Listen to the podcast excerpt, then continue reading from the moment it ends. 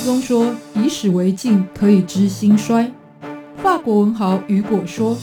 历史是过去传到未来的回声，也是未来对过去的反应。”西方哲人亚里斯多德说：“认识自己是所有智慧的源头。”纵观历史深度，理解属于我们的世界，开脑洞，长知识，六百秒的历史课。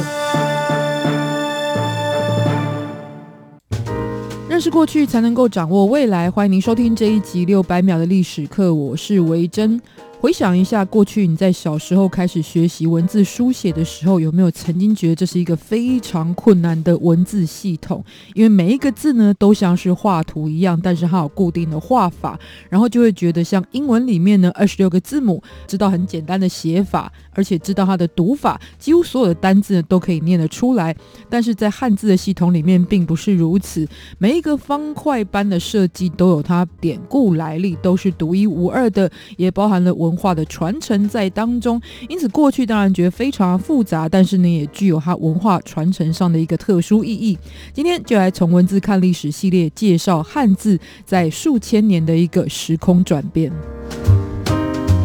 文字是作为文明的象征，而文字的演变也可以看到一个文化它的发展轨迹。汉字其实是作为内涵非常丰富的一种文字系统，而且至少在距离现在的三千三百年前就已经发展成熟了。最初它是以黄河中下游作为发源地，日后呢再透过了包含册封，也就是呢册封到各地的这一些贵族，他们把文字带到各地。还有贸易、通商以及移民的途径，就辐射到了包含朝鲜半岛、日本、琉球群岛、台湾、越南各地，形成了汉字文化圈。不管是从时间或者是空间来看，其实它都具有非常强大的文化影响力。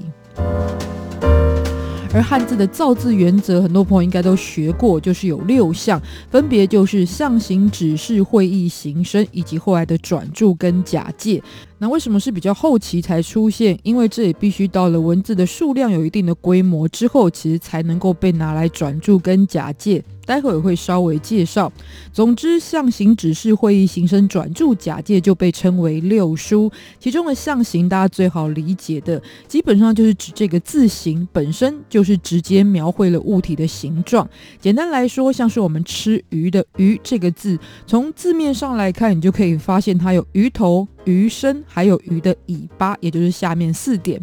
而指示呢，则是从字体来指认要表达的某一件事物的概念。基本上呢，可能是比较不具形体的这一些字眼，比方说上或者是下，一看你就知道它所指的方向。至于会意，则是把两个以上的字体结合为一，然后从这个字呢去领会它要传达的意思。比方说森林，其实呢，不管是森或者是林，都是取材了树木的木这个字，然后有很多的木聚集在一起呢，其实指的就是树木所聚集的地方，让大家呢可以从这个字的组合心领神会，就是作为会意的概念。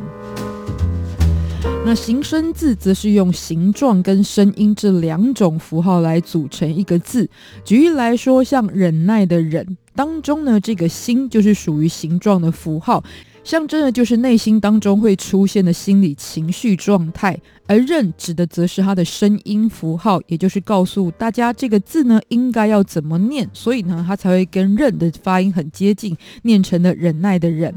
而转注则是指可以互相彼此解释、互相补充说明的字，比方说考试的考跟老人家的老，本来的意思都是指年高望重的长辈。那如果有需要解释的话呢，都可以用另外一个字来补充解释。最后是假借，假借的概念就是我们的这口语词汇还是不断的在增加发展当中，但有时候呢就是没有相对应的文字来使用。这时候呢，为了要方便书写，把它文字化就。会借用相同发音的字。举例来说，很简单，大家常说“必须”这个词汇当中的“必”呢，其实原本指的是刀枪的把手，“须”指的就是胡须。但是呢，说法先出现之后呢，要必须写文字的时候，就借用了“必须”这个词句来使用。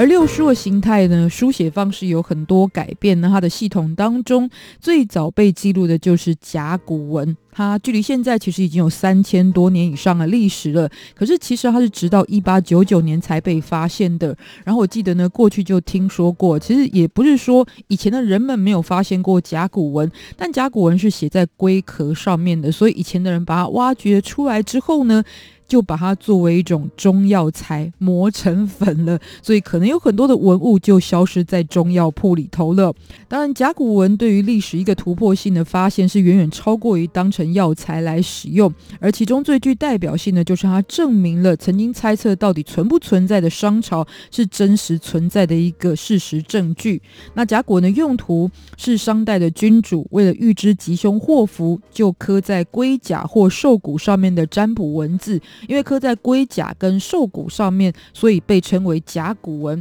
比较可惜的是，由于年代非常的久远，然后上面可能有很多的磨损，所以直到今天还有很大部分的甲骨文是没有办法被破解解读的。那除了甲骨文之外，在商朝的中后期也开始使用金文，不是和尚诵经的经哦，而是金银财宝的金。经文的内容呢，大多是有关于祭祀、册封或者契约这些属于正式或有纪念性的文章当中。然后会把它刻在典礼所使用的青铜器上面，所以到了很注重礼乐制度的周朝就大大的流行。那像今天收藏在台北故宫博物院，被称为国之重宝的毛公鼎呢，也就是西周时代所制作的。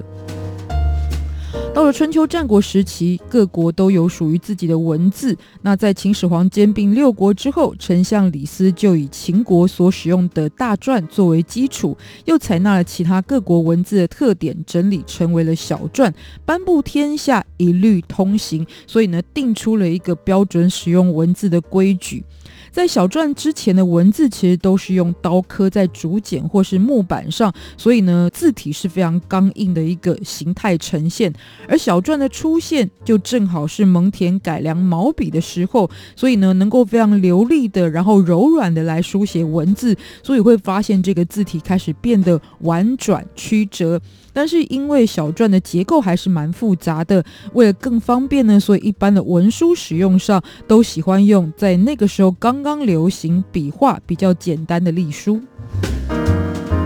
那隶书其实是由小篆演变而来，也可以被视为是小篆的系统之一。它的字体呈现是比较扁平，而且呢，通常最后一笔还会往上挑。所以后来为了让书写又更加流利，到了汉代时期的书法家王次仲就把隶书的笔画都改成直的线条，格局也更加的端正工整。那这种新出现的文字呢，就是我们所称的楷书。那汉字的演变到了楷书之后，基本上就此定型，甚至一直沿用到今天。